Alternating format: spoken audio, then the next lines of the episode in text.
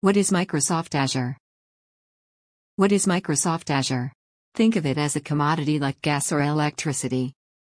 And what do you use it for to replace on premise computing power requirements? What is Microsoft Azure? Think of it as a commodity like gas or electricity. And what do you use it for to replace on premise computing power requirements? What is Microsoft Azure? Think of it as a utility. Are you finding it hard to visualize? Well, here is a quick analogy. Think of Microsoft Azure as being similar to common commodities like gas or electricity. Now think that you're inside an office space. So, how do you expect the electricity usage pattern to change as workload increases? Well, no doubt that it will be at its peak in the early hours of office time. And it will be close to zero after everyone has left the office for the day. The usage of electricity rises and drops depending on the number of computers or other electronic devices running at any given time. Well, that must be simple to visualize. Similarly, the requirement of computing power for an office space changes workload increase and decrease. This is where Microsoft Azure comes in. Microsoft Azure is a cloud based service that replaces the need for traditional on premises computing hardware. What are the benefits?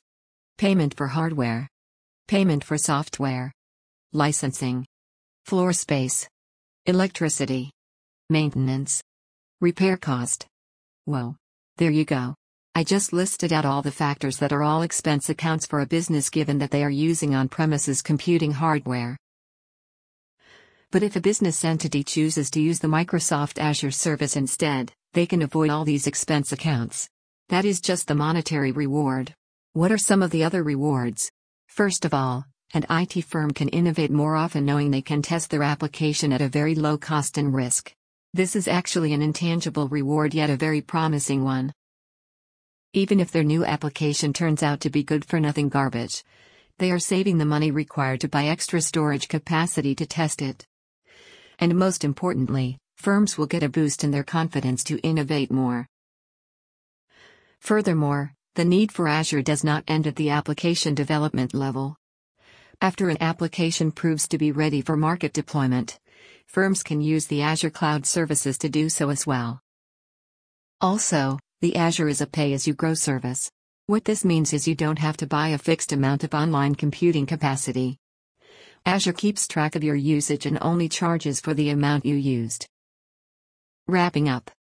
Please let us know if you still find Azure to be rocket science. Actually, it is rocket science for the ones working behind it. But for the end users, it is as easy as playing Pac Man.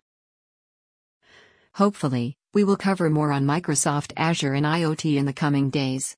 Do drop by for new blogs every week. In the meantime, here is a quick blog on Microsoft Team versus Slack.